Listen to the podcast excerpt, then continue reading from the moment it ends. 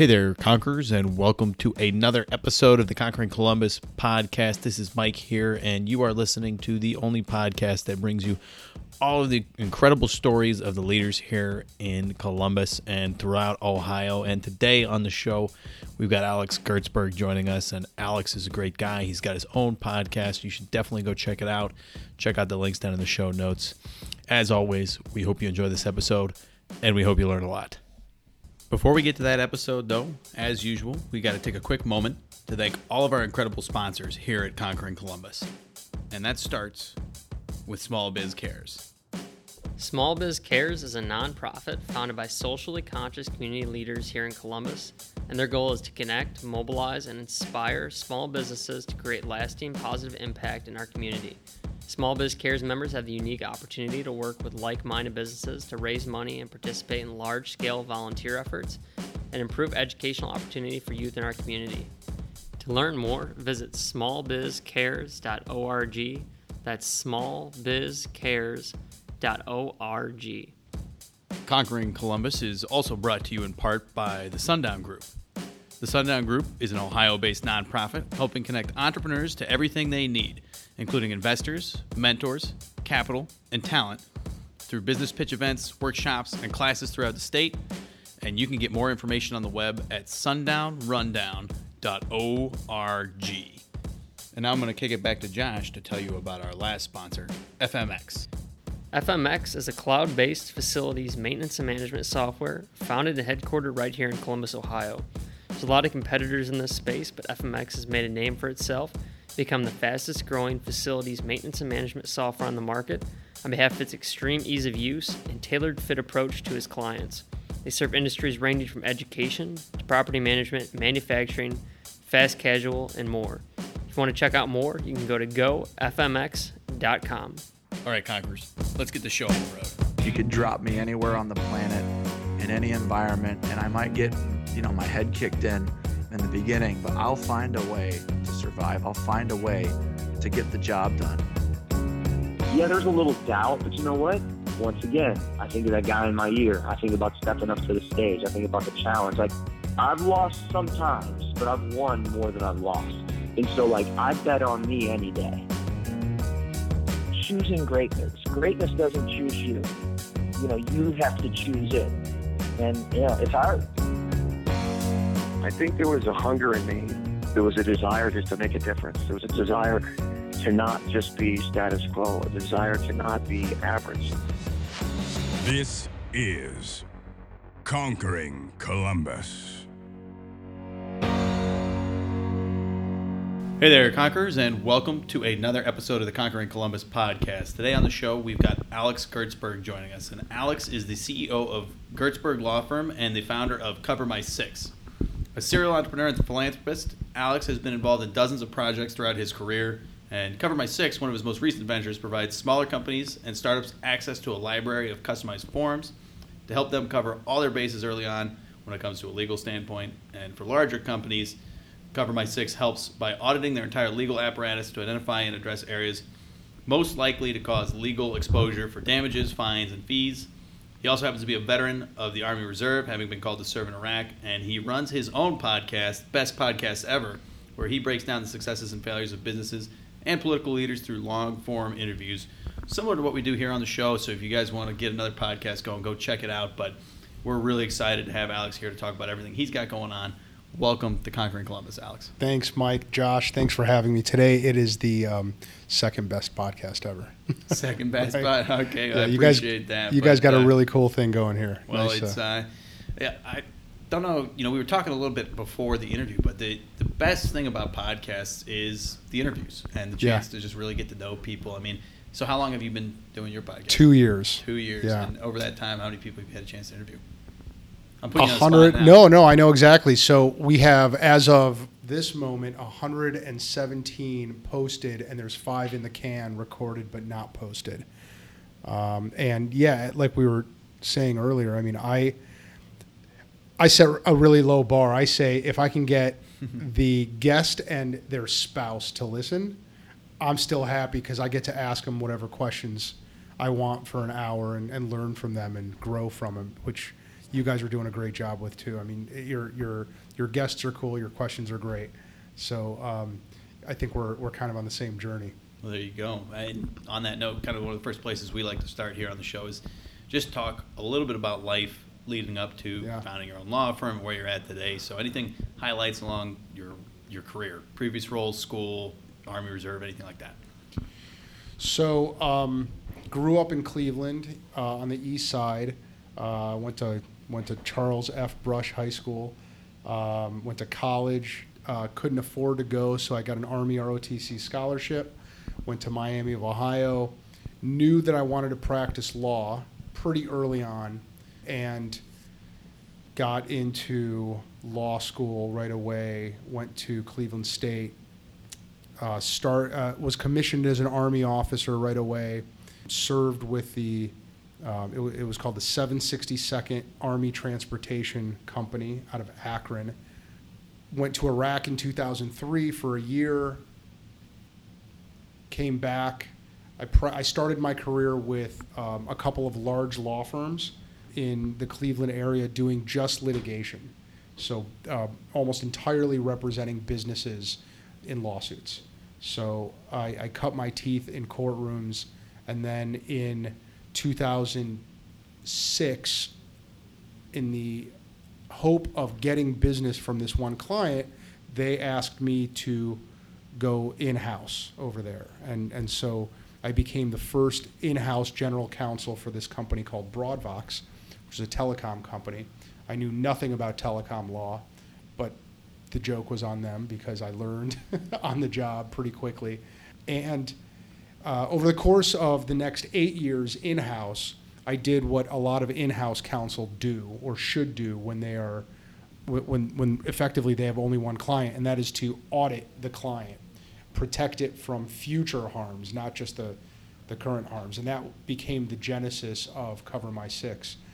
And so in 2012, I went to the CEO. I told him, I think that I've got a product here. I think that I've developed a system for helping companies flush out their legal problems before they blow up. I said, I want you to be my first client. So the CEO agreed. 2012, I started my firm with basically one client, and that was Broadvox. And that was 7.5 years ago. And it was one client and one lawyer and one secretary. And today we have about 1,000 clients. We've got 14 people working there. And now I'm here.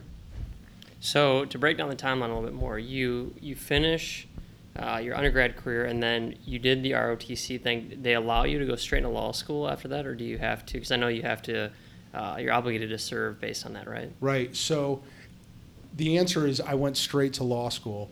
I wanted to go to the Air Force Academy. And in order to go to the Air Force Academy, you needed to give the Air Force a 4-year active duty commitment. And my dad talked me out of it and said, you know, if you go, you're going to go to law school and then start practicing law right away. And then if you want to go into the Army or the Air Force afterwards, that's your choice, but leave that flexibility for yourself. So instead of going to the Air Force Academy and then doing 4 years of active duty, I did the Army Reserve after through ROTC and did 2 days a month as a transportation officer, as a convoy commander. So that allowed me to go straight to law school and start practicing law right away. So timeline, we finished law school in what year? 1997. Okay, and then you... Wait a second, that's not true. 2000. 97 was when I finished undergrad. 2000, I was law school. And then you end up going to Iraq in 2003? Mm-hmm. So you're just working from 2000 to 2003 then? Right. Okay. So 2000 to 2003, I'm at a couple of large regional firms. They've got Columbus offices too, but they were Cleveland-based. Retzel and Andrus first, and then Calfee, Halter and Griswold. Just doing business litigation for both of them. And then 2003 comes along, and you get called to go to Iraq. What does that look like from what you're doing for work, and then what was the experience like? Yeah, so I remember really well when 9/11 happened. And I was in my office in Akron at Retzel and Andrus, and I went to the managing partner and I said, I don't know if I'm coming back here on Monday. I'm expecting that there's going to be some call-ups over the weekend, right? And there were, but it was for a lot of active duty personnel and some support personnel in the reserves, and they were focused entirely on Afghanistan at that time. So for the next 2 years, really, I'm waiting and nothing happens. We don't get the call. And then I remember really well, in about a year later, 2002, and then early 2003, I remember watching Colin Powell give the Secretary of State Colin Powell give the talk to the UN that supposedly proved that there were weapons of mass destruction in Iraq, and I was like, oh man, this is where we're going. And there was a lot of buzz among the reservists that was the plan. And sure enough, January 16th, 2003, I got the call, and we mobilized, and we went from Akron to Fort Knox, Kentucky, which was our mobilization station. And by that time, I was at Calfee Halter and Griswold, which, to their credit, I had just started working there, maybe 2 months before that. And I will always give a shout out to those guys, because though I had just worked there for 2 months, you know, your salary goes down quite a bit when you're a lawyer at a big law firm, and now you're going back to a military pay, right? And they matched my salary, you know, so that, you know, I didn't take a big haircut. And they said, your job is safe. Whenever you come back, just take care of yourself and take care of your soldiers. I think that I was around 30 years old, maybe a little younger. And if you can imagine, I mean, I don't know how old you guys are, but you look like you're around 30, right? I'm guessing that you were both way more mature than I was at that age. But when I was in my late 20s and early 30s, the prospect of being given 160 soldiers to take care of and millions of dollars of equipment to take care of and being pushed into a combat zone. Yes, there was lots of training and lots of support that brought me to that moment, but I definitely did not feel prepared, at least from a confidence standpoint. But what I remember really well was that the day we deployed, there was a line of family members who came up to me and said, bring my daddy back home, bring my husband back home, I'm counting on you. And that really, at any age, brings reality home. You know, you really start to get the weight of your responsibility on your shoulders. And I say this to everybody, if you have the ability to hire a military leader, someone who led soldiers in the military, do it. They are going to be head and shoulders, all things being equal, apples to apples, right? Above people of similar age and experience who don't have the leadership experience that the military guy or gal got. It is an otherworldly, it is a surreal experience that is unmatched in any other setting. You know, you learn to lead, you learn to lead people who are older than you, which is a whole different thing. You learn to lead under stress. You grow up really fast. So it was. There were times when I was in Iraq and all I wanted to do was come home, but I wouldn't trade any of it for the world. It was a really great, like, just life experience. So I don't know. I could talk all day about what that was like. The end result, the short version is, I led convoys on 5-day missions from a camp that was on the border of Kuwait and Iraq, and our 5-day mission was to go down to Camp Doha, Kuwait, in a convoy of about, 60 vehicles, mostly flatbed trucks carrying supplies. So down one day, up 3 days from Camp Doha to Baghdad and then back down to our base. And I did that for, I don't know, a number of months and came home. So you come home, and I'm guessing a little bit different perspective now on the world and that. So how did that change your, not just the way you looked at life and the way you looked at your job, but how did that change your path and your career path? So I remember from a life perspective, not a business perspective, although it has a lot of application to business. I remember leaving Iraq saying to myself, I'm never going to have a bad day after what I've seen and what I've experienced, right? Seeing how the Iraqis lived and live still, seeing how they interacted with each other and with our soldiers, and just the degradation and the stress and the day-to-day sort of travails of that people. I remember thinking to myself, I'm never gonna bitch about anything, you know? That lasted for like 2 weeks. You know, you get sucked back into the real world and surrounded by just those day-to-day stresses, and then surrounded by like negative people and people who don't really have the same perspective. You lose focus pretty easily. But when I remember, and I try to remind myself of those times, when I remember, the perspective comes back instantly. From a business standpoint, it very much informed and still informs how I manage and how I lead, particularly with respect to people who are older than me, and particularly with respect to people who have trouble communicating what's on their mind. As an attorney, written communication and verbal communication to me, and the clarity of those communications is my stock in trade. It's very important, right? You're in sales, Mike. You're probably the exact same way, right? Josh, I forget. You're sales. Yeah. Also, so I'm not, it's your stock in trade too, right? But when you're dealing with someone who doesn't have that skill set or that comfort level, sometimes you have to peel back the onion to find out what the issue is, right? So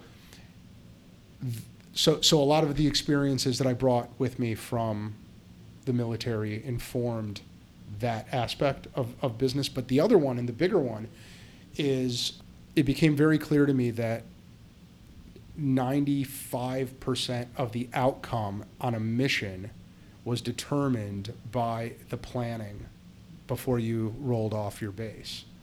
So you start every mission with something called an op order or an operations order. And it is intended to be a 360-degree planning system for your convoy, right? Or for any military operation. So you're thinking about food, sanitation, security, communication, right? You're putting yourself into the position of your soldiers and envisioning everything that is going to happen on this mission, including everything that could go wrong, the worst case scenario to everything's going fine. That informed how I planned litigation and how I planned the legal audits that eventually became Cover My Six. Good planning for any business is going to determine, I believe, 95% of the ultimate outcomes. You have to leave the 5% for the unknowns, obviously, right? Things can go to hell really quickly, and you can't beat yourself up too much when you haven't anticipated every single detail. But if you can anticipate 95%, that's pretty good.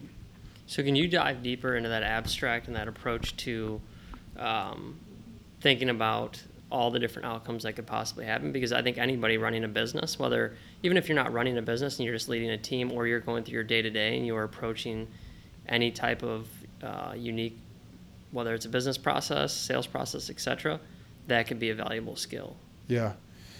So Cover My Six is probably the thing that I can speak most intelligently about you guys could probably tell me more about sales than I could tell you about sales. So let me stick to what I know. Let me stay in my lane, right? Yeah, I think more, and that's the question's putting you on the spot too, because not on the interview, but like on the outline, but just more from the abstract standpoint of like when I'm, if you could even relate it back to your military experience, when we're preparing for anything, we're thinking about this, this, and this. So at a high level, like you know how they can sometimes take those formulations away from military tactics and apply those to business. So I believe strongly in two concepts here that I think might answer your question best. One is the 80-20 rule, right? I was just using the 95%, but that's really just a, it could be 90%, could be 80%. But there is, in general, the Pareto principle applies in most things in life, right? What are the 20% of the inputs that you have to worry about that will give you 80% of your outputs, right? So from a holistic business standpoint, and this is something that we're working on at our firm as we speak, you can generally take that 80-20 rule and apply it in a logical, compartmentalized system around business planning, I think.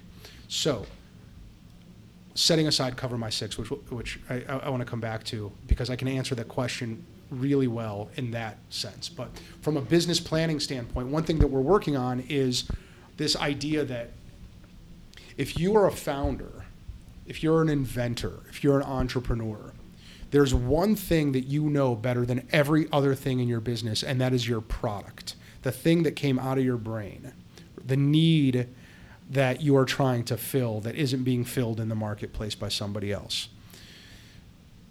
You know that better than you're going to know legal, marketing, HR, real estate, insurance, right? You're going to know that one thing. So if you can anticipate that a company needs all of those other things, then figure out, okay, what are the 20% of the things that need to happen right now that are going to create 80% of my drive, 80% of the traction over the next 6 to 12 months?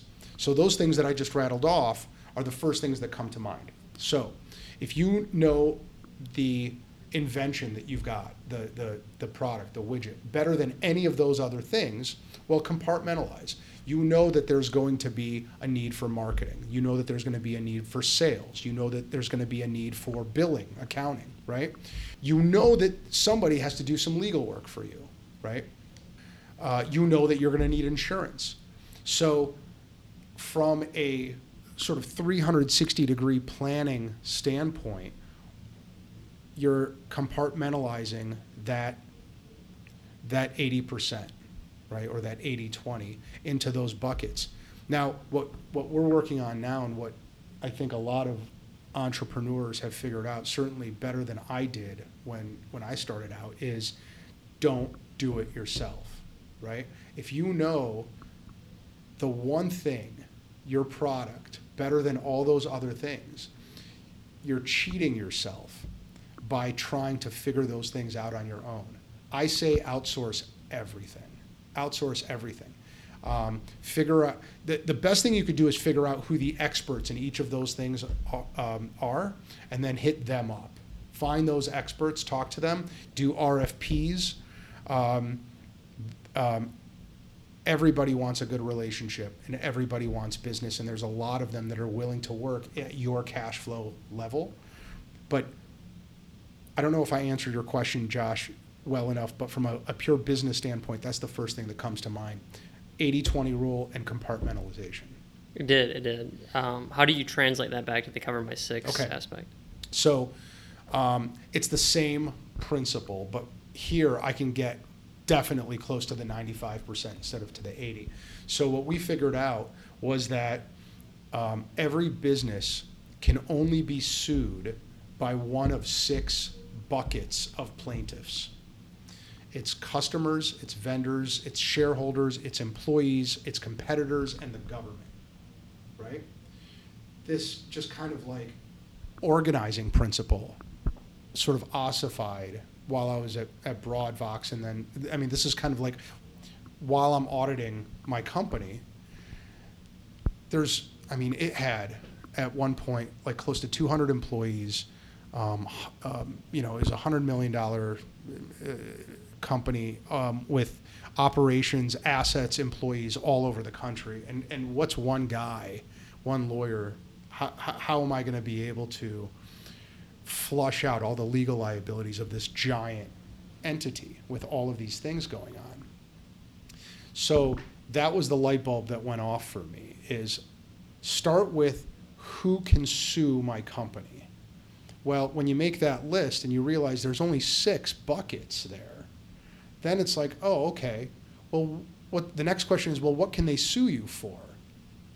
And then things become much easier. If you know that you've only got 6 stakeholders to think about, and then you reverse engineer the claims that they can bring against you, as a lawyer, it becomes very intuitive, right? Now I don't need to be a patent lawyer.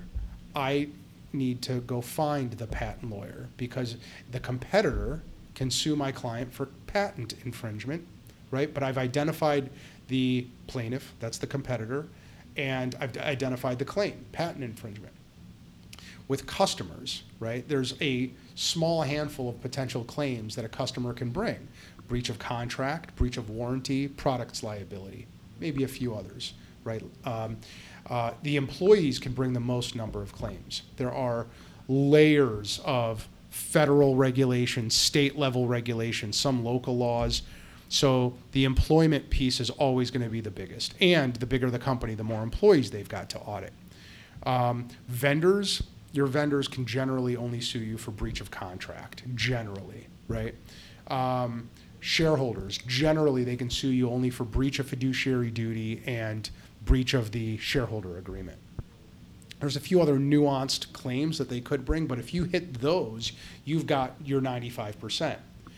So it's that same concept. It's Pareto's principle plus good compartmentalization. And so once we figured that out, then it was just like kind of this flow of, okay, now how can we bring this to market? And can we, in fact, apply this system to any company? And over the last 7 years, we've brought it to all dozens of industries. It's company agnostic, industry agnostic, size agnostic. It's just a good sort of user-friendly, easily applied system. So from the abstract and framework perspective, it's figuring out in the context of the scenario that you're looking at, what are the mutually exclusive, collectively exhaustive outcomes, and reverse engineering those to figure out the attributes and inputs that we have to take care of. Yeah. To handle all of those different outcomes. So framework, because business is such a crazy environment, and like I like to try to apply frameworks wherever possible to try to put some organization to it. It makes a lot of sense. You're now deploying that to all of the clients that you're working with. We start at Cover My Six, because 250 years of American history, and lawyers are in most cases hired reactively, right? Businesses, clients, individuals, generally, they're calling their lawyer when it's already hit the fan, when there's a summons, when there's a cease and desist letter, when they've got a problem. That is, in fact, still often how clients come to our firm. They got a problem. We, like a lot of lawyers out there, can help them solve that problem, but there's still all these other problems back there that they're not addressing. So they've got 2 choices. They can kind of put blinders on and just keep going until the next one blows up, which means they're going to be overpaying for lawyers. They're going to be vulnerable. They're going to be stressed out. They're going to be distracted. Everything's in a public record in court. It's going to suck. They're in the litigation casino. 6 to 18 months of just subjecting yourself to somebody else's schedule and somebody else's whims. Or we say, let's get proactive. Let's talk about the other things you've got. And it's easy. You've got employees, shareholders, vendors, et cetera. You've got them. You're a business. Let's talk about where you've got problems. Usually what we say is, bring me your employee handbook, your customer agreement, and your shareholder agreement. If you don't have one of those, that's a problem right there. In most cases, what we get is something that they cobbled together by Googling, you know, software customer agreement, you know, if they're a software company, or independent contractor or something like that. But so it's not customized, it's outdated, it's probably not even been written by a lawyer.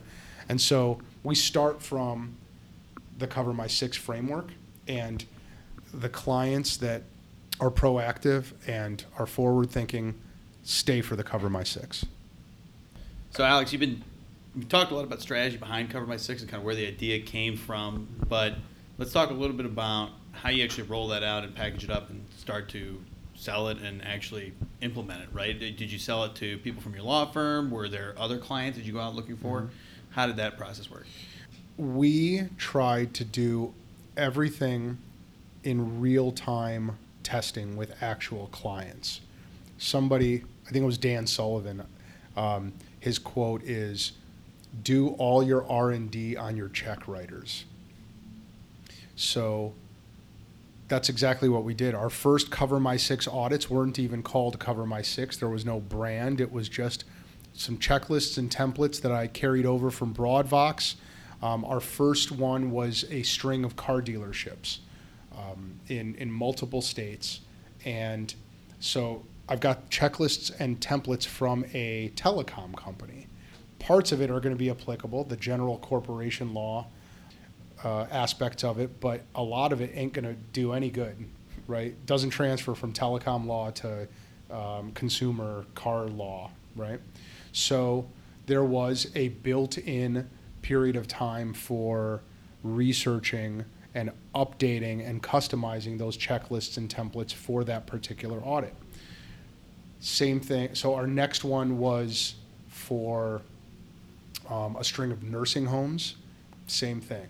Some parts translate well, some parts don't. We always did a Gantt chart for our audits. So so you guys probably know what they are, but for your listeners who don't, a Gantt chart is used very commonly in construction and in long-term projects, and basically it tells you who is doing what and when. And so our audits will have, our Cover My Six audits have maybe 40 steps to them. And some steps are done by paralegals, some are done by junior attorneys, some are done by senior attorneys. We try to use the same tactics that we would use in litigation against our clients, but in a friendly way. So instead of serving subpoenas and taking depositions, we serve document requests and do management interviews, and we do spot checks.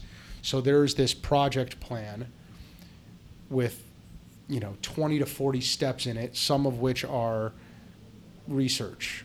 Others will say document requests, and they're all broken up into all six of those Cover My Six elements.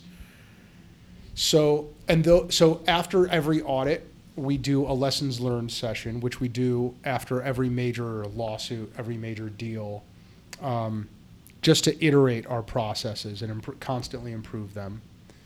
And we did that after every Cover My Six audit. And that's how they evolved.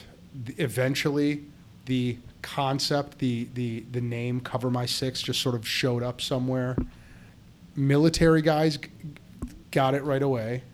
People who, I always tell people, if you ever watch a buddy cop movie or a heist movie, or somebody will say Cover My Six while they're storming some enemy bunker or something like that, right?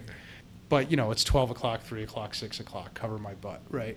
So that name showed up, and then a logo. We got a marketing company to do our branding, and then created a website, and eventually it kind of took on its own, being. Hey there, Conquerors. We're going to take a quick break here to talk about one of our sponsors here on the show.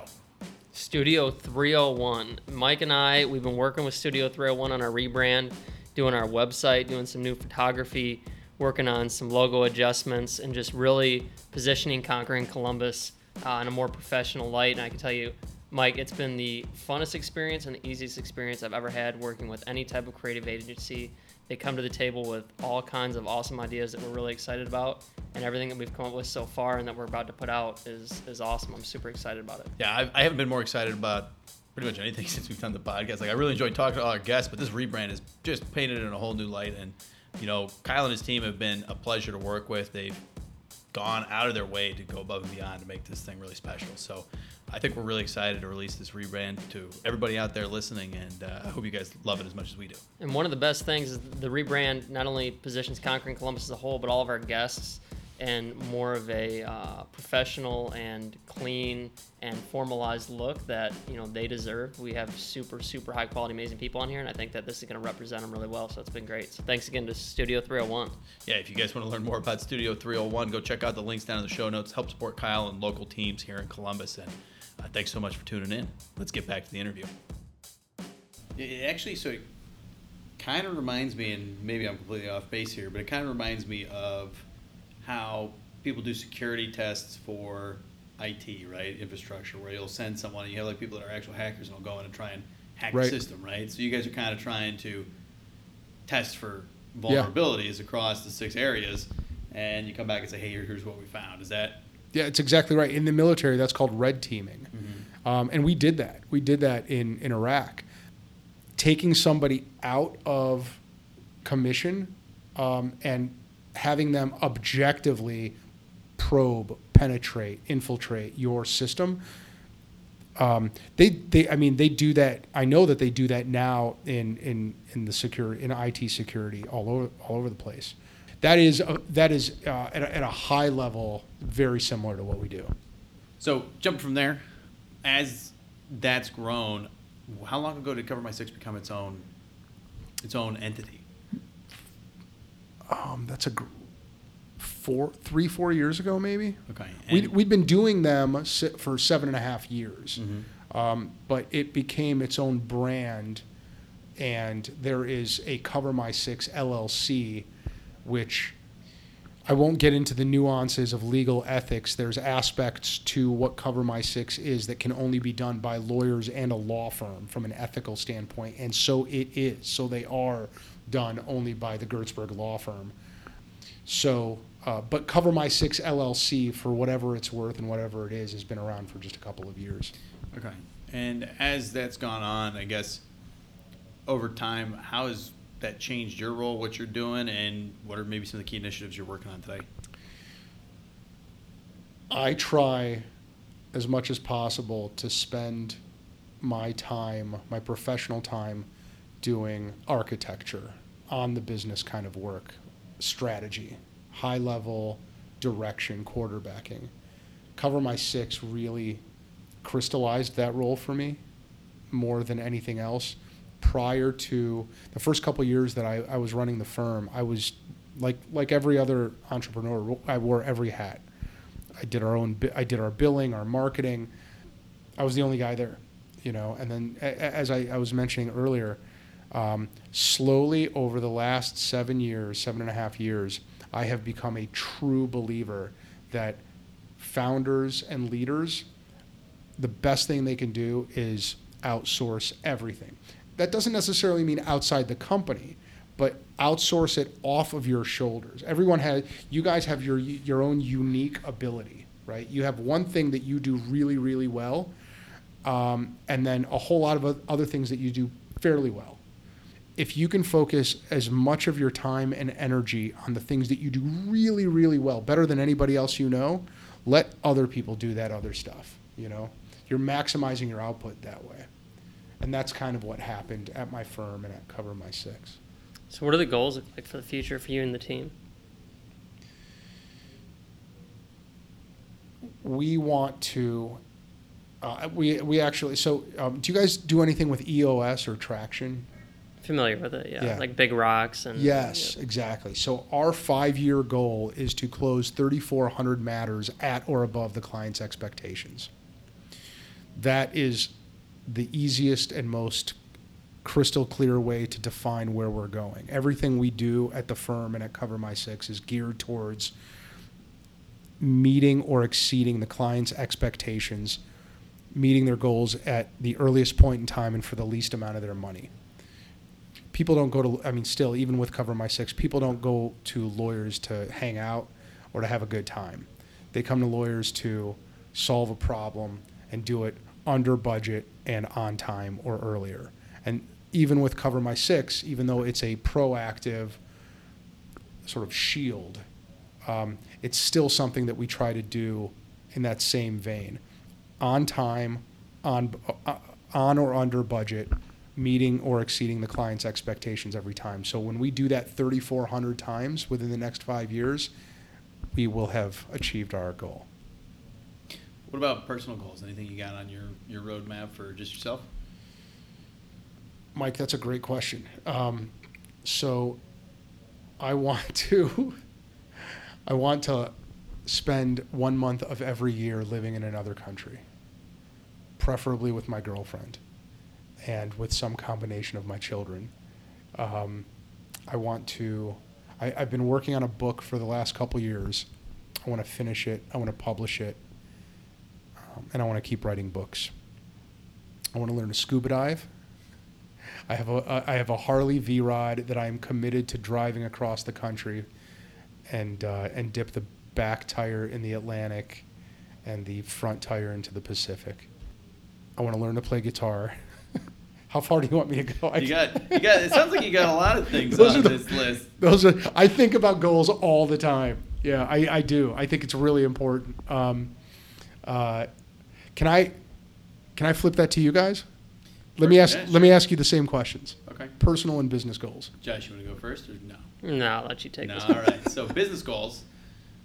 Main thing on my list for this year is ramping our team. We've got some young folks here at FMX, and I'm trying to get them ramped and get them selling to a place where they're comfortable and can kind of fly out on their own and meet our quarterly and annual goals, of course. You know.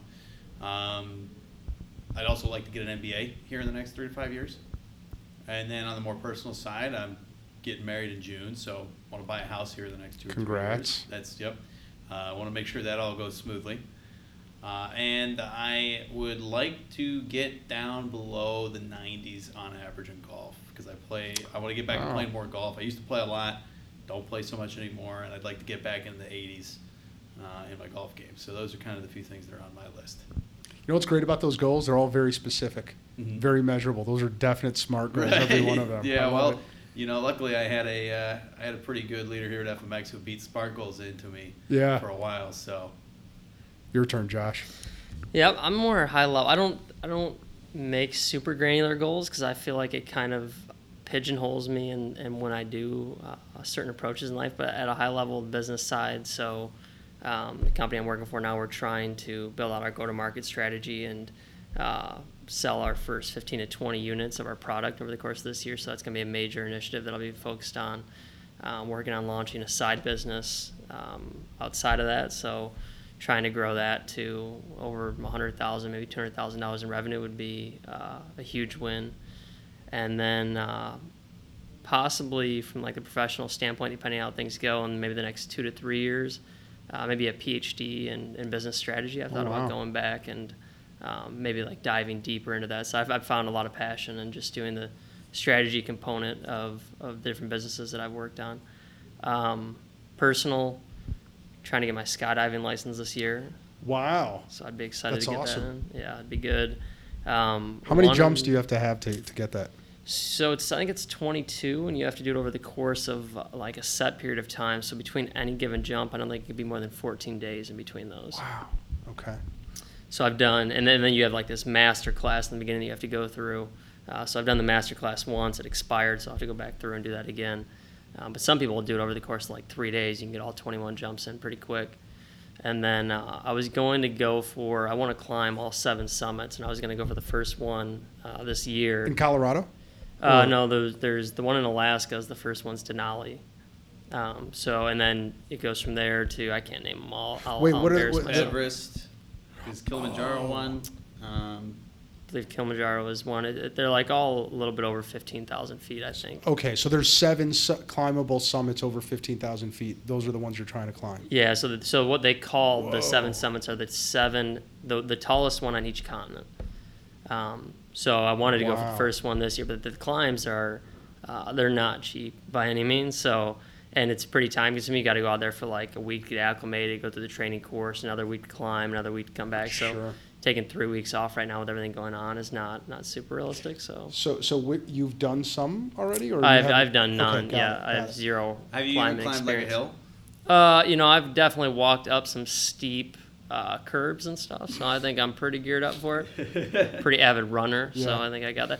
And then I think the final one, me and a buddy are we tried to break the Guinness World Record for the fastest marathon in a two-person costume for Jenny's Ice Cream about a year ago, and we failed at mile 16. He tore his groin, so we're gonna go back, and me and another individual I think are gonna try again this year in the Columbus Marathon.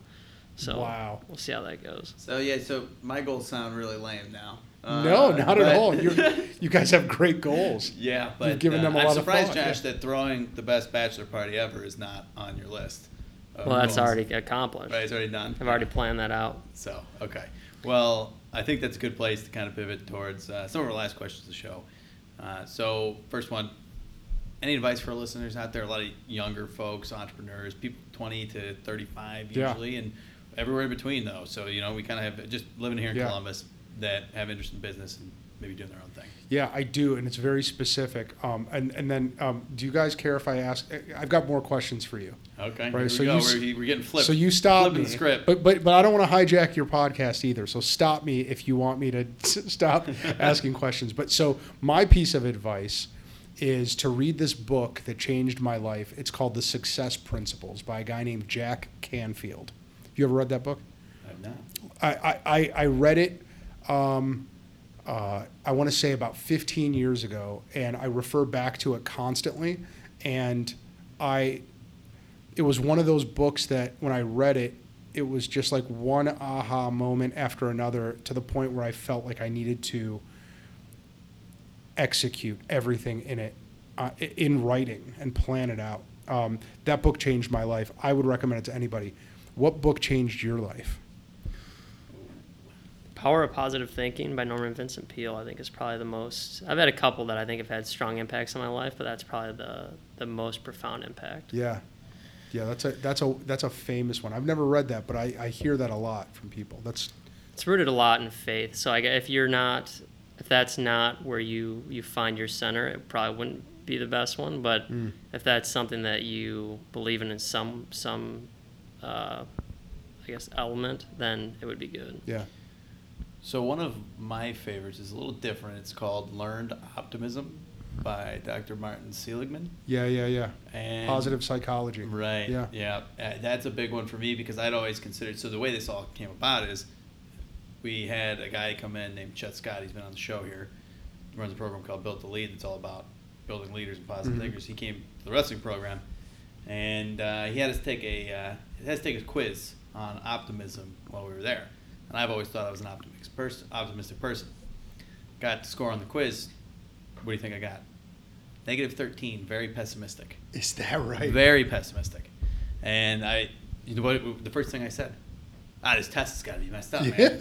Can't be the test. You were pessimistic about the results. Exactly. And eventually I kind of realized that, and he kept talking about this book. And I think it shows a lot of great examples and talks about how important it is to think optimistically and continue to grow and have that growth mindset. So that was a good one. Yeah, I got to read that. Do you have more questions? Because I do. We got one last one, but if you want to hit us with a couple more, I'll give you two more. You got two. All right. Go. What is the habit or routine that you do on a regular basis that gives you the most mileage? When you say mileage, you mean like gives me the most like ability to keep going through the day? Define it any way you want. The most energy, the most traction, the most results, however you want to define it. Okay. Habit or routine that you do on a regular basis that's giving you the most mileage. I think mine's a series of things. I'm very habitual, and it starts in the morning, so like I always have to work out in the morning. And then once I do that, I have to get in to work at a certain period of time and accomplish like two or three things that I feel are significant or worthy for the day, to get the ball rolling. Because if all of a sudden 11, 12 o'clock hits and I worked on a bunch of things but I didn't check anything off my list, I just don't have that momentum, and mentally it like eats me alive. So I have to split up and be strategic about what I accomplish and when I accomplish it, and or if I want to get anything out of my day. I think for me it would be 30 minutes of reading, no matter what it is. Doesn't have to be anything particular, self-improvement, right, or anything like that. Just something. Yeah. Whether that's the Wall Street Journal or a good book that I like or a self-improvement book or something for work, but 30 minutes of just sitting down quietly and reading, shut off everything.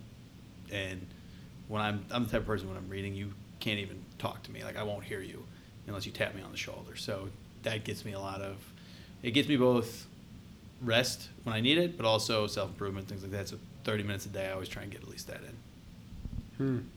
Yeah, that's a good compounding one too, right? That builds on itself. Mine's meditation. That has definitely changed my life in terms of consistency, and that's also for me anyway very compounding too. I've been thinking about meditation. The problem is I don't think I'm the most distractible person in the world. So it's every time I think about it, I'm like, well, I'm going to think about it. Like, I just get distracted. Except when I'm reading. Right? Yeah. Right. But I get my reading in when I can. So it's like, kind of like whenever I can, I get 30 minutes. And it's, so I think I'd be interested in learning a little more about meditation. Though, and how there's good apps. Mm-hmm. Good apps out there. 10% Happier and Headspace are two really good apps if you want to give it a shot. But it was, for me, it's been, I've got horrible ADD, horrible. And I get a lot more control over my attention and my thoughts, concentration from consistent meditation, among a bunch of other benefits.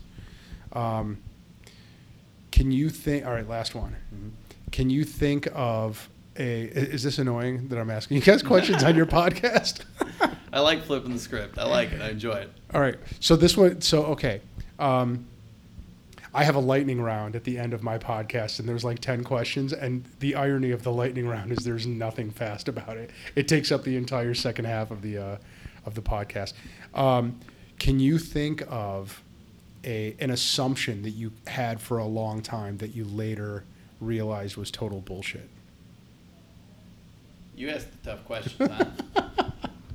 I realized at one point, after doing this for a long time, that a lot of those questions are very similar to like college entrance exam questions. Like, write about this, and I totally unintentionally, but I think I've always assumed that things that come easy to me come easy to everybody else, and they're not valuable or things that I should like. Not things that I think can really provide value. So let's talk about like just sales or being process oriented or like operations. And then as I've gone on personally and professionally, realized that they've provided the most value out of anything that I've done. That's a good one. So for me, and I'm not sure you could call this an assumption, but I always assumed that I was good at like talking to people and communicating and an effective negotiator. But I think what I found out after reading 7 Habits of Highly Effective People was that I was willing to take a loss. Oftentimes I'm a helper personality. I want to help people. And you know, what I figured out was that I wasn't actually like good at handling people. I was just good at I was going with the flow and letting people kind of do whatever they wanted, and realizing that assumption of like, well, just being a kind person and the assumption that being a kind person means helping other people all the time. Right. Not necessarily true. Right. You got to go for a win-win. You have to get something for yourself to have effective relationships and effective growth. So that was one of the big ones for me that changed a little bit, and a lot of it actually, about the way I approach situations, the way that I talk with people day to day. God, those are really good. Both of your answers are really good. Mine was that when someone does something that pisses you off, the first thought that I have about what motivates them is almost always wrong. My assumption is that I can figure out why somebody did the thing they did, but when it pisses me off, now I realize that I'm going to be wrong most of the time about what motivated them. In fact, they probably weren't even thinking about me, you know. Anyway, you guys should feel free to cut out all of the questions that I asked you. This is your podcast, and I don't mean to ask inane questions. My curiosity gets the better of me. I apologize. Well, I enjoyed it. I think they were good questions. So, good place to pivot towards our last question of the show, centered around the theme here on Conquering Columbus, which is live uncomfortably. And without telling you too much about why we picked that particular phrase, what do you think of when you hear it, and how does it apply to your life and career? God, what a great question. There is a great quote by this author named Anaïs Nin that says that that life's possibilities expand or contract in direct proportion to one's courage. And I think that having the courage to push yourself outside of your comfort zone is what she's talking about. It living uncomfortably opens up a world of possibilities for you. If you stay inside your comfort zone, then you're automatically limited. Your fearlessness, courage, those emotions break through comfort in a way that when you get to the other side of that, you can do anything. You start seeing things that you didn't see. You start feeling capable to do things that you otherwise wouldn't feel capable to do. You just have a lot more options. So the more, I love that question. I think that the more you can live uncomfortably in the sense of pushing yourself beyond your comfort zone, the better your life, frankly. Is that what you guys think? What is your, what's, now you have to tell me what you're thinking with it. We got this one turned around on us, and I think we've answered this once or twice, but I'd be curious to see how my answer has changed over time. I think tying it back into what I said earlier about the win-win, living uncomfortably to me is, you know, for me it's pushing yourself further every day, a little bit, just a little bit outside your comfort zone every day, and continually growing that sphere, right? But I think it's also realizing that the more you push yourself, the further you get outside your comfort zone. It's kind of like the circle of knowledge, right? That as that circle expands, the more you realize that there's just all this stuff out there that you don't know or you'd be uncomfortable in. Yeah. Just kind of knowing that in your life, if you're not in that zone, then you're not moving forward. And then additionally, it's also, you know, integrity, the values that I hold important to me, integrity and responsibility, hard work, discipline. Those are all uncomfortable things sometimes, and you have to be willing to get uncomfortable to do them. Right. So that's what I think about. Josh? Yeah, I think there used to be a quote on a wrestling roll that said the pain of discipline and the pain of regret, and I think that to me it probably means that constantly doing what I know is right deep down and being disciplined so I don't regret it later on, even when it's uncomfortable. But also whether it's like the sixth side from wrestling that's been developed in me, but even if I accomplish something that's if somebody handed me $100 million tomorrow, like, I mean, that would be awesome. But it's that it was just given to me, that it wouldn't have the same meaning to me as if I had to sacrifice a tremendous amount to get it. Yeah. So I think the living uncomfortably aspects of my life are the reasons that I appreciate the not being uncomfortable, you know, on Friday at 8:00, you know, like, so it provides me perspective on what really is good in life by going through difficult things on a regular basis. Oh, that's it's interesting. There's some overlap there, but very different interpretations. What was the quote? Pain is discipline, pain. It's the pain of discipline and the pain of regret. So that it says there's two pains in life, the pain of discipline or the pain of regret. The pain of discipline and the pain of regret. That's magical. That's amazing. I love that. Yeah. Yeah. It also ties back to our coach, Tom Ryan, used to call it, he'd call it intentional suffering, or, you know, he'd always come to practice and say, hey, we're going to suffer today, because suffering's the way you get better. Yeah. So it really stems a lot back to wrestling and the training we got. But Alex, it's been great having you on the show. Thank you guys so very much. Sorry for hijacking there at the end. No. I couldn't help myself. But you guys have a great show here, and I'm going to be listening to it. Thank you for having me. I really appreciate it. Perfect. And Conquerors, thanks so much for tuning in. That was Alex Gertzberg. You want to learn more about him, his law firm, Cover My Six, or his podcast, check out the links down in the show notes. And again, we appreciate your support. We'll talk to you next week. Hey, Conquerors, that's it for the episode today. Hope you guys enjoyed that episode and learned a lot. If you did, make sure to leave a like, share us on Facebook with your friends. We really appreciate all your support. And every time you share our podcast or leave a review on iTunes, it really does help us out. Before we let you go, we want to take one last moment to thank all of our incredible sponsors here at Conquering Columbus. And that starts with Small Biz Cares. Small Biz Cares is a nonprofit founded by socially conscious community leaders here in Columbus, and their goal is to connect, mobilize, and inspire small businesses to create lasting positive impact in our community. Small Biz Cares members have the unique opportunity to work with like-minded businesses to raise money and participate in large-scale volunteer efforts and improve educational opportunity for youth in our community. To learn more, visit smallbizcares.org.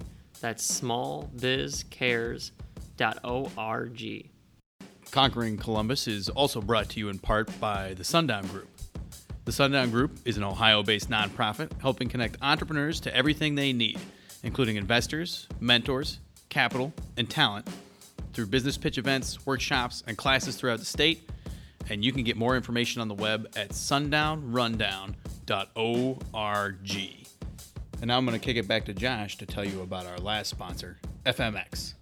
FMX is a cloud-based facilities maintenance and management software founded and headquartered right here in Columbus, Ohio. There's a lot of competitors in this space, but FMX has made a name for itself, become the fastest growing facilities maintenance and management software on the market on behalf of its extreme ease of use and tailored fit approach to its clients. They serve industries ranging from education to property management, manufacturing, fast casual, and more. If you want to check out more, you can go to gofmx.com. You could drop me anywhere on the planet in any environment, and I might get, my head kicked in the beginning, but I'll find a way to survive. I'll find a way to get the job done. Yeah, there's a little doubt, but you know what? Once again, I think of that guy in my ear. I think about stepping up to the stage. I think about the challenge. I've lost sometimes, but I've won more than I've lost. And so, I bet on me any day. Choosing greatness. Greatness doesn't choose you. You have to choose it. And, it's hard. I think there was a hunger in me. There was a desire just to make a difference. There was a desire to not just be status quo, a desire to not be average. This is Conquering Columbus.